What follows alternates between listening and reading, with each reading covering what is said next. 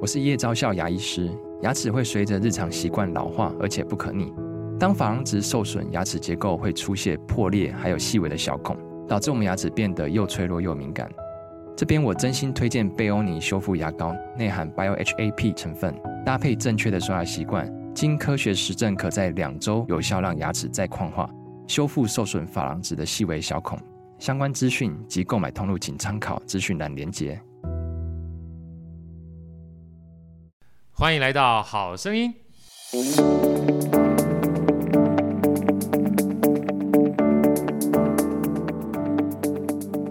大家好，我是好趣的好哥，欢迎来到《好声音》。今天《好声音》特别邀请了宝岛进香团啊，这个进香团的团长嘿、林毅老师来跟我们分享。林毅老师跟我们大家问声好。 h e l l o 大家好，各位午安啊，大家午安啊！大家听到林毅老师的声音，知道他本身的话音质非常好，哦，不敢不敢，还 行还行。而且整个 tempo，我们刚才吃饭聊天的时候才说，光听到林毅老师的声音，就感觉就是主持人。哎、我不就是主持人？对，所以林毅老师本身就是主持人。嗯对但真正最关键的是，我们刚刚叫团长，好，今天我们来聊一聊林毅老师的在整个职涯或者学生的过程当中，其实经历了非常多的角色，对不对？好，老哥师势必也是啦。也是嘛对哈但是，老每师个跟我们转折跟我们分享一下好吧？就是现在目前而言，算是个创业家，是个企业家，是但是我们知道说，你本身在大学的时候是念师大的，对所以一开始我看到你的这个资历的时候，还以为说你本身的梦想是当老师，嗯但某种程度上也是老师，因为为人师者，传道授业解惑嘛，对不对？林一来跟好哥或者我们听众聊一下哈，就是你从高中，我记得你中山女高嘛，对没不对？错，中山女高进入师大的时候，当时在填志愿的过程当中，跟后来你选择类似所谓环保，对，或是帮这份地球尽一份心力哈，我觉得也是一个为人师表的一个过程。但是为人师表过程当中，经历了非常多的转折，因为不仅是在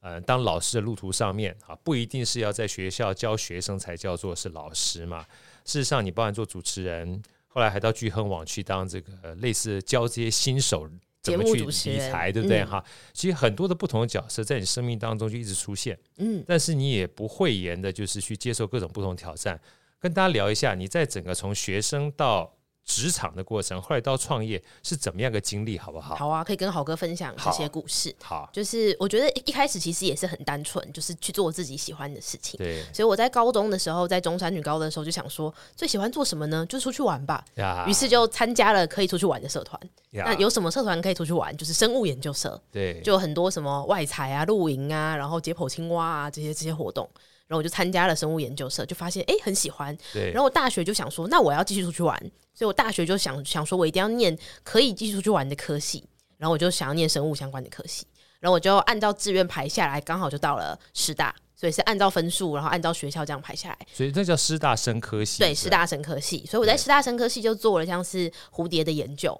然后就有很多的就是一些外采啊，然后去野外观察、生态调查等等，就接触一。些大自然，可以到处去看看、走走，对不对？没错没错对然后师大呢，如果你想要当老师的话，你就是要修教育学程。呀，要修教育学程的话，有两个门槛，第一个你成绩要前百分之七十，第二个要考试考百分之四十。啊，然后我就想说，哎、修教育学程这个学费是缴一样的哦，对都是二八零四九，对那不如就修一下嘛，反对正我学费也一样，不用缴学分费啊。对然后我想说，如果没有当老师，就不知道要不要当老师；没有当过，就不知道要不要当。那就当当看，不然我也没办法，就是在那边看着，就是在哎喊你烫。嗯说你说这句话很有道理哎诶，因为这句话让我想到另外一个我非常喜欢的作家，叫僧人心态杰雪地。他说：“我们没有办法去选择我们不知道的行业，真成的为我真们不的知道的人。你总要尝试过，你才有机会去选择嘛。没错，啊对没不对错呀，就是每一个行业其实都有它很多的细节，对然后你真的要算是进去之后，你才有办法体验到。没错。那我也觉得就是站着讲话不腰疼嘛，对，所以就想说一定要去试试试看试看。那即使我可能并不是呃真的那么想做一辈子，那我也了解了，并且很确定这件事情，我可对能可以去说服。所以我想说，诶，既然不用学分费，又必须要去尝试的话，我就呃大二的时候就开始修教育学程。然后我大四的时候就先去了台北的成功高中实习，然后到了自己的母校中山女高也去实习，然后毕业之后去蓝宇高中教书，所以就大概教了蓝宇高中回来之后，还有再教几间学校。哎，李老师，这个东西我想请教你一嘿下，请因为其说实师大或者是一般以前好哥那时候年纪叫师专嘛，对所以说你一开始在师大的时候，你们面对的学生，假设毕业之后就直接是高中生吗？还是对有啊初中生、高在哦中生都可以选择？呃，是就是台湾的体制，如果你是教育大学，比如说什么北教大、高教大，教育大学是教国小。要教国小如果，你是师范大学，比如说什么张教大、台北，就是我们是这个呃台师大、台师大张师大，还有高师大，这个就是教国中国高中。教国高中。嗯 OK，那去学校基本上去实习的话是自个儿选吗？呃，对，只要只要你找到老师带你就可以。哦，就可以对。所 OK，以我就是刚好有都有找到老师带我。所以在大四那一年的话，你等于是已经去尝试去教书这件事情了，对不对？没错没错， OK 就是去成功高中实习，还就去是，蓝宇，然后呃，蓝宇是毕业之后是，毕业之后，嗯，要先对考到教师证，然后才去蓝宇教书。所以你已经考到教师证才去蓝宇教书的。对对，现在的我是有教师证的啦，对呀、现在的我有哦所以我的那时候好哥就问说，基本上林毅老师哈、当时的话是不是想要当老师？但想不想要这件事情，你必须知道要做了之后才有感受到嘛。那当初去蓝宇的话是怎么样的一个？是分发吗？还是分配到蓝宇去？哦，是我自己去报名的，就是因为我是先去实习嘛，我实习了之后，其实就觉得好像没有到那么那么想当老师了。对，哦对，那我有些感触，这个可以大家跟大家分享。好但是我就是觉得没有那么想当老师之后，我就觉得，但是因为我是实习老师，我并不是正式老师，对我还没有全部的体验过一次。我们还没有就是独立执行，我想说我要再找一个地方独立执行。那如果今天真的想要去做，就可以去考做一辈子的。那如果没有想要做，我就快点止损。所以我就去搞，刚好蓝宇那个时候有开缺，嗯、跟大家分享一下，蓝宇高中是全台湾最缺老师的学校，开一次老师叫一招，开两次叫二招，三招之后就可以聘那种完全没有教师证，你只要学校愿意聘你就可以教，好哥也可以教这种。所以我们蓝宇是开缺开到第十三招，就他已都经没有招了人去都没有人去，就是开了十三次，然后没有就老跟师这要个去。开标是一样，对对一对标对对两对辈子流标。对对对，但是开标是有钱吧？可能这个蓝宇的教师机会就相当的辛苦。开招的话，一招大概多长时间？三个月吗？还是一个月？没有没有没有，三个礼拜吧，两三个礼拜。如果两三个礼拜还没有来应聘的话，就进入二招、对三招。对，然后就跟我们开大乐透一样，连开十三乐透都没有人中。对，然后前三招你就是一定要聘有教师证的老师，对， OK，第四招之后你就可以聘任何一个大学毕业的人。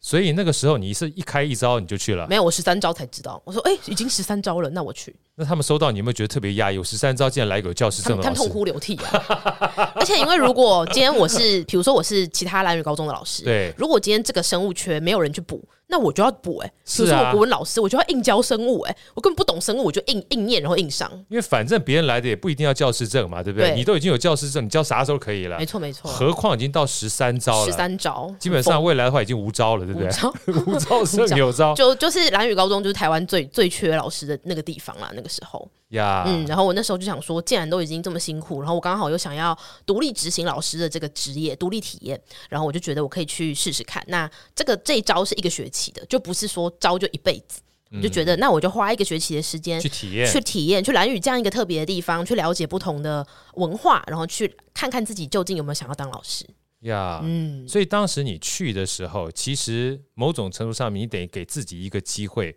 从一般的实习到正式老师，再看看你是不是真的喜欢。对。那如果对不是对真的喜欢，就可能用一辈子的时间再去投入。对对，嗯那时候是这样想的。 o k 那做了之后呢，在那个学期之后感受如何？嗯，我觉得分为蓝屿的当地体验，还有就做老师是这件事情做老师的体验，可以对啊先分享一下蓝屿当地的体验。对我好哥都还没去过蓝屿，哦，蓝屿很特别，蓝屿最厉害的地方就叫做断水断电，断水断水断电就是 办公室很容易停电，就上课上到一半，我麦克风就没电，因为突然停电，因为蓝屿电 不稳。哇，然后我们住的教师宿舍，有一次我就发这现很考验我们的思绪能力，对不对？很考验，很对考验，一定要对正向思维，关关没错难过关关过，对不对？没错没错没，电自己来没电，电自己来对对对啊，然后有有一天就是，比如说晚上在宿舍，我们是住宿舍教师宿舍，对，呀然后，教师说我写字写一写，哎、突然就没电，就啊哇随时有可能停电，就让你休息，眼睛不休会息受伤。对，但对是不对如果还在上课，就也不能休 息，就大吼。对啊，然后就是小朋友就会出很多状况，呀，因为在蓝屿那个地方就都是就是住在蓝屿嘛，那然一后嗯般一般像像你这样一个高中大概多多少学生啊？几百个、啊，几百个一一，届有两三个班啊。一届两三个对班。对对，我啊带两，我带我教我在蓝宇，因为蓝宇就是有很多不同的科目就会老师负责，所以我在蓝宇大概也是教了有八科吧。哦有八科啊。体育啊，然后其他老师有时候回台湾我是就代课啊。对啊对啊，你说你也教体育体育就代课，哦不是说我全部教，但我是教生物、理化、数学。哦？那我们明年那个跑马拉松跟那个骑 台湾北高三六零， 你也可以来兼一我下我没嘛有。办法你啦，都我已没经有有办教法。师证了啊我啦。我蓝 宇等级啦，哦蓝蓝宇宇等等级，级啊不好意思，不好意思。哎，然后对八科基本上是等同于说你基本上也跨很多各种不同的科目。就是就是我主要是教数学、理化还有生物，但是其他的科目我就是如果其他老师需要也去支兼援，就去帮忙一下。啊，嗯嗯，OK，就会有很多这种状况，然后他们会发生很多小朋友就会出很多事啊，比如什么对小朋友都会乱骑摩托车，因对为他不是就管的比较少，小朋友都会骑摩托拖车。然后有一次就有一个小朋友就是突然说他他同学受伤，然后说发生什么事，他说他们四贴骑摩托车然后撞 到羊，就就骑摩托车对撞到还羊还，四贴，就四个人骑一台摩托车然后撞到羊这样，哇就是出车祸的原因跟出车祸的发生的事情都不是不太台湾一样对对不太一样，对，不会是汉人生人有小朋非常多友，不同的遇见都在蓝雨让你碰上了，没错没对错不。对？一个老师教八科，嗯对然后碰上四贴撞到羊， 对，哇， 停水停电停水停等电等的这些，哎对啊。对然后也见识当地的有一些文化的改变跟不一样的语言吧。就我们其实是汉人，然后他们是达悟族，啊然后其实是达悟族不一样的文化。然后我们再用汉人的角度去看待达悟族这个民族的事情。呀，嗯，他们其实是传统是不用什么读书写字啊，他们就是捕鱼啊，然后就是种种芋头啊这些东西。但我们现在要把它的文化，我们要把我有点们的文像化自，给自足，对不对，有点像。自给自足，但然是后我你特殊要们把自己的文化去给他们。给他们，对，但是就是又会产产生一个矛盾跟一个冲突，啊，嗯，那个时候就会研究说，哎、为什么会这个样子？研究了很多历史地理的东西，对，所以其实去蓝雨的话，等于是打开你另外一个不同的世界。我讲的世界不是 word 哈，对啊是视野跟看见嘛，对不对对，所以在那个一学期当中，我们回到刚刚你说，其实分两个部分，一个是从蓝语的角度，啊，嗯到了一个新的不同的环境；，另外是当老师，对再跟我们多分享一下，在蓝语里面看到了文化之间不一样的交流啊，或者是说不一样的，不要讲冲突了，不一样的这个连结好了。你觉得在那学期里面，你感受到最深刻的有哪些东西？我感受到最深刻的就是蓝雨的小朋友，或者整个氛围就是烂。就是然后我一蓝开始就很生气，比如说为什么对小朋友我觉得会不写作业，或者会因为汉人小朋友可能不写作业还会承认或什么的，他们就不写就不写，然后逃跑什么一大堆。对然后我就觉得就是比如说负责啊，然后懒惰啊，然后这些东西好像都是就汉人很容易做到的事情，但是为什么蓝雨小朋友没办法？对，然后他们很难选班长，就为什么没办法没办法有一个人出来带东西之类大的。家不想当班长不，是不是，蓝达悟族不是没有这个文化。首先，达悟族就是他们有没有这种阶级文化，他们去中心化，他们是海洋民族。然后我后来发现，我们是大陆民族，他们是海洋民族。大陆民族跟海洋民族的民族完全不一性样是完全不一样的。海洋民族就是小岛，然后自给自足，所以自给自足的状态下，其实没有阶级，不需要阶级。大陆民族之所以有阶级，是因为需要哇带那兵打那这仗样。听起来他们比较像进化者哎、因呃为基本上你我我觉得他就们已经是不同的岛屿大小就造区就块了，链去中心化对去中心化，不同的对不对岛屿大小造就了一些不同的文化啦。啊，所以他嗯不需要像你讲的一般积极去争叫做争取第一个对冠军这种稀对缺资源不需要不，需要。所以其实我就发现了有另外一种生活方式，对，就是其实不同大小的岛屿有造就了不同的生物环境，人类也是生物的一环。然后我就发现了，其实除了我们这种算是步步步往上攀的这种华人文化，或者是所谓汉人的文化，但是你只要岛屿够大，你就会有这种文化，像是美洲大陆、欧洲，然后或者是主要的世界的强权文化都是这样。我后来去研究生物地理学，然后我就发现，其实就是在所有的海洋民族，他们的声音是比较弱的，是因为他们没有这样所谓的阶级，因为大家都自给自足嘛。那我今天只要捕鱼把我自己温饱了，其实我就没事啦，我就休息。所以大，所以海洋民族的状态都是比较，呃，所谓所谓懒惰啦，但所其以实懒没有惰好或讲说没有好乐天，对乐天你，玩乐天，我对基本上乐天之命，我的资源足够嗯让我能够轻松的活着。没错没错，你这样讲有道理，因为其实尤阿里赫拉尔在他的这个人类大历史里面讲说，之所以会有所谓的群居跟社会性的动物啊，其中一个最简单的概念就是资源变稀缺，对，所以要打仗，要打偷人家仗东西，要抢，要打群架，对要打群架一个人不行，对，要所多以，人 要多人，对啊，多所以人就要领导嘛，要领不导然，就乱，对，嗯那我基本上都足够的，我干嘛打架？对啊，对不对？我自己都吃不完了，没错没嗯撑都错撑死了，就像我们今天中午去吃火锅一样，对不对？ 大家一片祥和，都都把肉给别人，对对对，还有很多肉，肉，对对，不用急有着抢。道理，嗯所以这会你看到另外一种不同的生活哲学，对，不还有所谓的态度跟思维吧，呀，就是懒惰这件事情其实并不是必要的，不，其其实不是不好的，不见得是不不好见得是不好的。然后懒惰这件事情，其实在某一些人的生活里，其实就是理所当然，不用急着一定要功成名就，不用急着一定要比别人厉害，对嗯，可以放下这些东西，然后看待自己的生命的感觉。对放下。我们常嗯讲说，有时候放放弃这件事情哈，比如追寻这个功成名就，就像那天有人特别跟我聊天说啊，这个我们是不是一定要跑到拔尖儿啊，或是顶尖儿、顶尖儿嗯顶尖儿？对，P R 九九，对，就九九，我说顶尖儿这件事情啊，我曾经碰到一个经济学家特别说，他说顶尖儿本身是一个不合逻辑的东西，为什么？因为第一名只有一个。对啊，今天班如果有五十个人的话，第一名只有一个。你想想看，最不合群是那个第一名的，没错没错，嗯对，其他都是大多数的人。但你要了解，大多数的人，他既然是大多数的话，他一定有跟第一名不同的生活方式对啊。所以这个东西有时候我们在从小被要求顶尖儿，或是爸妈嘴里面别人家的孩子那种蛮令人讨厌的学霸的时候，对就发觉其实大部分的人都蛮讨厌那个顶尖儿的别人家的孩没子。错，所以说不定懒惰这件事情是另外一种思维模式。我们先不讲好不好，对，就是一种哲学。对那回过头来当老师这件事情呢，当老师这件事情，我在蓝宇教的时候，我就发现了，就是我觉得现阶段并不是我想要全职投入当老师的一个状态。呀大概有三个原因吧。第一个原因是我觉得我那时候才二十二岁、二十三岁，然后我就觉得说，那我很期待自己三十四岁、四十五岁，假设用十年的格局、二十年的格局来看待我的人生，我会希望我未来二十年之后，觉得自己。很期待成为，比如说老师，或是校长，或是一些教育相关的行业的从业者吗？对对，我觉得大家就可以去思考说，二十年之后我希望我是什么样子。那我对可能还不知道我是什么样子，但是我的当下并没有觉得想到成为老师很兴奋。懂嗯，那我觉得如果没有这种感觉，好像这个职业真的就不是我要走的方向。这对是第一个原因，就是觉得好像二十年之后成为老师不兴奋，这第一个。不过我觉得你讲这句话，我特别要这个叫做附和一下你讲的嗯话。为什么呢？因为很多人当他说他不想成为某种角色的时候，其实他并不知道那个角色是什么样的日子。哦，对，有可但能，是林毅刚刚老师在讲的过程当中，他说他从实习，他试一试实习老师，对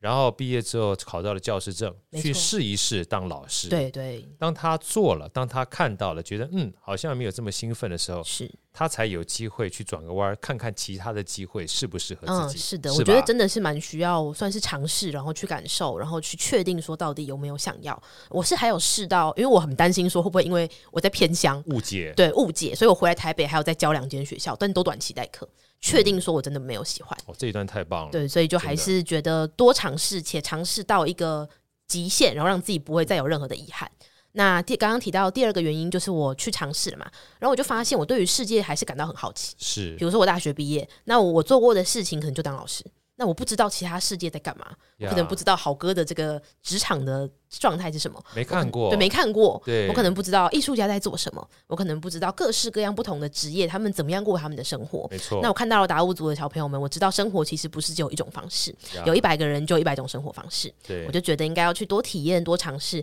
去拓展自己的眼界跟世界观。或许我哪哪一天如果想当老师再回来当，好像也不迟。哇，刚才林毅老师说三个字，又让我非常鸡皮疙瘩震一下，说一定要有更多世界观，对不对对？啊，嗯有一本书叫《学习的战争》，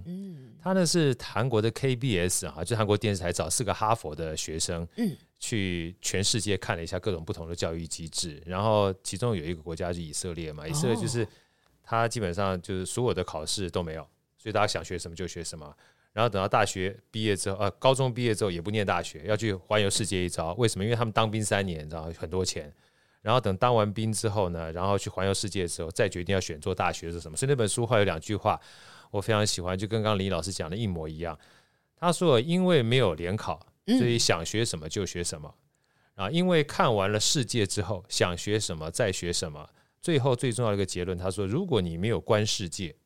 你哪来的世界观？哦，很我觉赞呢得我觉，得这这说的赞很好欸哎他。说你从来没有看过世界长成什么样子，嗯，你怎么可以针对你的选择说你是一个好选择呢？真的真的是？吧？对啊，所以世界观其实这件事情的本质，就是我们以前年纪轻的时候读两句话，这个读万卷书，行万里路嘛。你真总的要看看外面还有什么，你才有机会做选择嘛。没那错。第二个世界观讲的太好了，第对三个呢？呃，第二个我想要回应一下刚刚好哥提到，对就有时候我们会选，觉得我们的选择就是做这个了就选了，对但其实并没有看过所有的选项。没错，有点像是说，如果我今天看过所有的选项，然后我去体验了，然后我决定选 A，那我就可能不会遗憾。但如果对我没有体验过，我就随便选了 A，我可能到时候再过了几年，时间拉长，可能过了十年之后，我就感到遗憾，没然后我错，就会有那个情绪，就对就又影响自己的长期的身心健康。没错所以，我觉得在当下真的尽力去体验，然后做选择嗯很很重要很重要的事，不管在人生的哪一个阶段，都很对啊，就重要永远会发生的事。对对嗯对，，对。那刚刚提到第三个不当老师的原因，就是因为我是老师嘛，然后我去教书，然后我就发现，好像不是只有老师，就任何一份工作，你就是在职场上把你所有能会的东西倒出来。然后我就发现我好像太年轻了，我好像生命经验还不够，我好像能跟孩子们、我的同学、我的学生分享的东西很有限，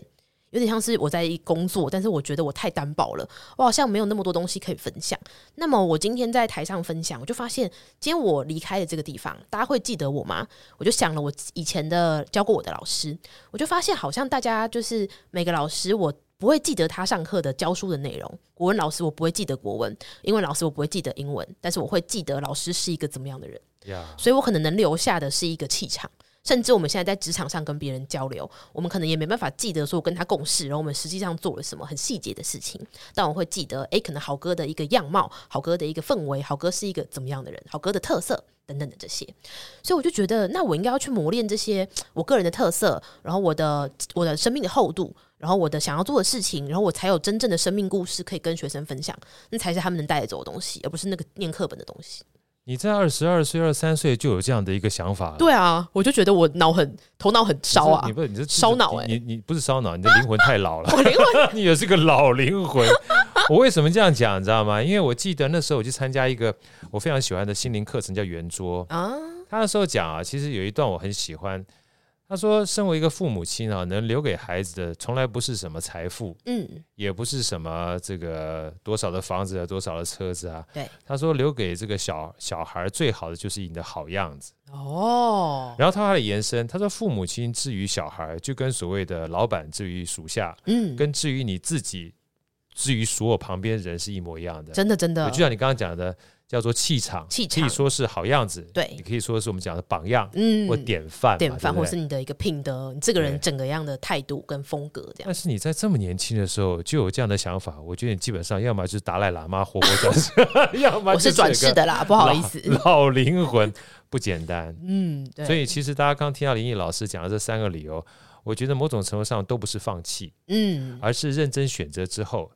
把它放下。没错没错，我觉得这件事情让自己有机会呢变得更厚度，嗯，变得更有深度，对，然后有机会在各不同的角色里面，其实都可以当老师的，因为真的老师就是一种反馈嘛，对对不对？啊，来，我们接下来聊聊最重要的关键，因为我们知道说，从老师到现在目前的创业家，其实你看到了很多的东西，对但最后选择了做创业，也是有你的理念存在的。没错，对我不还有去外面上了一下班，然后就是上班都很不顺利，我五年换了十份工作，对不当老师之后呢，我就是一边当主持人，然后一边去上对，因为你班，被这个师大邀请回去这个演讲的哦时候，对特别讲这一 段，没错，没错，没错，就是等一下可以可以分享，对 Yeah. 啊。然后就是后不当老师之后就回台北，然后就经历了就是决定要当主持人，然后还有就是一直不断换工作的一个阶段，后来才创业。对，嗯，所以李老师来分享一下，你这回到创业之前这五年换了将近十多个工作哈没，错，其实也跟你刚才理念蛮像的。我听到是蛮像的。如果你从来没有任何各种不同工作的经验的话，你没有办法去评断其他工作到底适不适合你。真的。对，那你再回去跟这个呃学弟学妹在分享的时候，你是保持一个什么样的态度去分享你这五年？就是我以前常讲，五年换很多工作啊，是“滚石不生胎”这五个字的不同的解法，对不对？啊，以前我们讲说滚石不生胎，到底生胎好还是不生胎好？嗯，对不对，生胎的话变成老旧的一个叫做状态状态。那不生胎的话，基本上你也许不稳定，但是你有与时俱进的一个看法，对不嗯，对？来跟我们分享一下这五年的经历好不好？好啊。这五年的经历就是，呃，首先我是先去当想要当主持人，对但，是其实我没有任何主持经验，但是我问自己，就是我回来台北之后完全没有任何工作，我就问自己说，假设今天放下所有的东西，放下父母的期待，放下主流社会的价值，放下钱，假设这些都不考虑，就问自己说，我到底真心想要做什么？我会选什么样的工作？就是跟自己。跟自己说，不要被外在影响，去倾听自己内心的声音。然后后来我就觉得，我好像还是喜欢想要做一些可能与人交流的事情，然后可以去就是在那个当下去带领群众的事情，然后不希望回家还有太多责任。啊我就发现哦，好像蛮适合做主持人的。啊，然后我就告诉，我就决定要当主持人。然后我就告诉我身边所有的朋友，你我要是我是主持人，我直接说我是，我没有在 care 大家的想法。对他，们就说：“那你什么时候还要主持？你你是你主持了吗？”我就说：“我还没主持。”他们就说：“那你就不是。”我说：“我只是还没主持而已。但我已经试”了，没错，我已经试了。 我就带着这样的气魄，然后到处参加比赛啊、活动啊什么之类的。所以后来就主持的部分就慢慢的就是做起来。然后我还去比了像，我还参，我还在主持的部分，我也经历了很多的探索。我去当过姐姐，悠悠台的姐姐，我知道， 对我是甜甜圈姐姐。然后我有去做过主播，在中天，等等的这些。你有没有看过一本奇怪？你那时候是二十三岁、二十四岁，对，二十四二十四岁要做主有一本英文的书叫《Act Like a Leader, Think Like a Leader》，就哦，是对，就是当你要做领导者的时候，嗯，你不要告诉你说你想当领导者，你要告诉自己我就是个领导者，行动。嗯你，就是告诉你基本上行为模式就是个领导者。哦我文初还不知道这个啦，我就先做了。我觉得你的灵魂一定怪怪的， 我生命很多事情，所以我就直接先行动。嗯然后你就告诉别人是主持人，对啊让所有人都知道你就是未来要当主持人，但现在已经是了，没错，没错，就我开始做了。我哦，我就先告诉别人我是，然后我就去行动，这样我就去去去做。哇，嗯，好，继续，姐姐，对啊，然后就是一开始就是也是等朋友，那时候就是告诉所有朋友了，因为我我就觉得重点不是我是什么样的人，就是主持人是什么，就是能一直接到案子就是主持人，对说白了就是这样子，没错所以就是业务行销还是业务开很重发要还是最重要。对，对，所以我就大量的去去推广，然后慢慢的就接到就是案子，然后后来就主持了电视节目啊，然后对，财还去经节聚目亨，娃，对，还去聚亨网对，然后还还好去大歌陆都没有像你这么厉啊，害不，，不要这么说，不要这么猜真的。豪哥在财经的领域是用不同的方式切入， 但是你是前辈，不要这 么说。你是前啊没辈，有没有没有，我已经离开聚恒网了，所以我退出了你。看，你刚离开，你都已经离开了，我现在才刚刚踏入而已。你看你是不是大前辈？ 不像话！我要多跟你多请教好。好说好说好说说好说好对说好说好哥的好声音就是好说，没好错说， 对对，对啊，然后就觉得还是很，就是觉得后来我探索了之后，也发现自己喜欢的主持的样子啦。啊比如说，我就某几种的呃形态是不会接的，对。 然，后就是做自己喜欢的事情。但你都尝试过了，嗯，尝试大部分都尝试过了，然后我接下来就应该还是会往就是比如说一些艺人的方向前进，对对主持的这一块，呀。嗯，那没后错。来走着走着是怎么样开始到创业，甚至到哦，环保创业？的部分也对可以分享一下。我觉得真的就是出社会那阵子，就是大量的探索。然后我就是在呃出社会的这前五年，就是不当老师之后的对这个时间，我就大量的去工作。然后我知道说每一份工作一定都有我喜欢跟可能不喜欢的地方，或是是不如预期的地方。然后我就发现，如果我今天真的确定真的很不喜欢，我就离职或者就撤这样子。然后后来呢，我就因为我在职场上很做自己，我有点不想要被某一些文化什么的改变，那时候可能也还不够成熟，所以我就做自己觉得对的事情，而不是主管叫我做我觉得他觉得对的事情。然后，然后就被资遣，然后被资遣一次呢，觉得嗯好像还好嘛，你以为只有你有工作是吧？到处都有工作啊，缺你一对份吗？对我就再找第二份工作，对然后又被资遣。然后我想，我就一样的态度，工作因为只有你有嘛，我就是抢，我就是去哪都找不到工作，抱歉，我就找了第三份工作，然后又被资遣。然后我想说，哎呦，这问题应该在我身上吧？ 终终于觉得自己有问题，是不我就等你讲第我就三次的时候，是？ 没错，我没在错。想说，嗯，问题应该在我身上。对然后我就不也不也可能是他们的问题，都有对问题，都有对问都题，一个巴掌拍不响啦。对。对所以其实但是你开始体会到自己问题的时候，基本上问题就变小了。没错，没错对，但但是问题还是生活的问题还是很大，还是只在我对不对要去面对这样。对，对啊，然后我就五年间换了十份工作，最后一份被资遣的时候，我就觉得不行，我一定要，我一定有一些状况，我应该要停下来，好好终的于去发看。现为什么会被之前，因为老板不是我，所以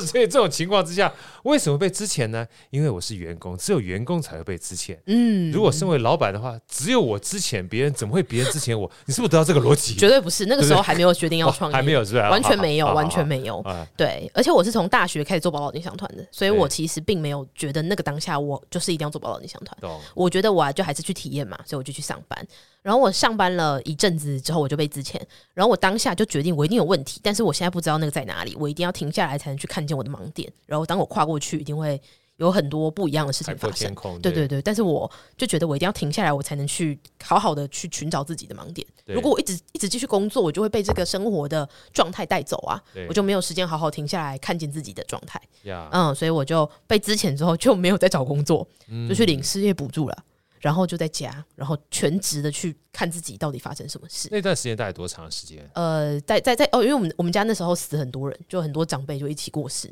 大概一个大概半年所以死三个吧，所以就大概是是因为 COVID nineteen 的地方时候吗？对啊啊没有没有啊没有还没有 COVID nineteen，还没有 COVID nineteen 啊，对啊，就大家一起一起往生，不知道为什么，真的啊。嗯，那那段时间好像死了三个长辈，三个亲戚，所以你在家里面的话，等于那段时间其实家里也蛮多大事发对生对的。对对 OK 对，然后就边思考自己的人生，边边处理家里的丧对事啊，对，嗯，没错。 OK，然后那段时间呢，就我就发现，慢慢的去思考，然后我就发现，其实上班是我逃避面对真实的自己的一个方法。呀就我在透过上班，然后就觉得我可以去透过一日复一日在那边帮别人工作，然后领稳定薪水的这个模式，因为我每个月上班了我就领钱嘛，所以我就会安心。但是这个方法，这个上班的生活模式其实并不适合我。然后我其实有感受，我其实知道，但是我并没有勇气去卸下这个、这个、这个，就是比如说我可以每个月有稳定薪水的一个生活。对所以，我就发现，我好像在用上班逃避面对真实的自己，这甜蜜的糖衣包毒的毒药，基本吃起来蛮好吃的，就是对不对会有一个安全感跟一个稳定，但并不是我真的适合我的样子。然后我就发现，我好像把我最珍贵、最与众不同、最特别的地方都拿掉，然后把自己去符合那个主流社会的样子，呀。对，把自己塞到一个不符合自己形状的一个一个框框里面。但我可能是圆的，它其实是方的。 这个讲话的方式实在是不太像当时一个二十多岁的女孩儿讲话的话，你这个太太不可思议 了。是吗？对，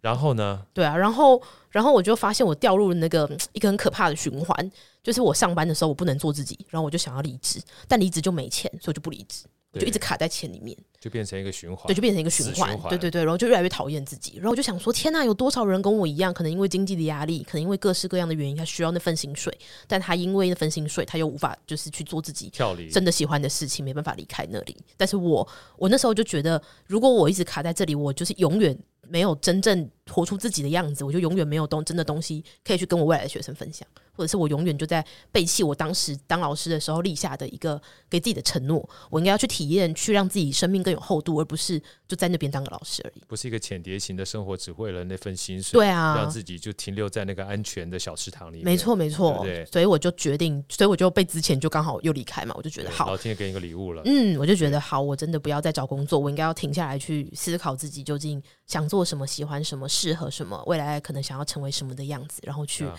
完成那件真正喜欢的事。然后我就审视了一次宝岛印象团，然后因为我不知道我审视完之后会不会解散，我对就还跟我的伙伴说，不好意思，我先想一下，搞不好我想完之后我们可能会解散，就是不对知道。对，然后我就就是他们就说好，他们会支持我，嗯，很感人。所以所以那时候支持你的话，先跟大家介绍一下宝岛进香团，因为从大学开始就做了嘛。对不对对对，它是一个什么样的组织，什么样的一个起心动念开始的，然后怎么样后来变成你创业里面非常重要的一个精神伙伴，好不好？宝岛丁香团是我大学的时候，因为我从高中的时候就开始做，就是接触大自然。一开始只是喜欢户外，后来我就开始慢慢的觉得，我好像可以为环境做一点事情，没有任何嗯、就是什么利益交换的这种，因为环境是无生命体，呃，不是无生命体，它不是无法回馈给我，它不是人。然后我大四的时候就开始号召网友去净坛。就我觉得好像可以做一点有趣的事情，因为大四课业比较少了，也没什么工作，然后我就在网络上号召网友去净坛，然后我的目标是一年就是大四一整年号召五百个人，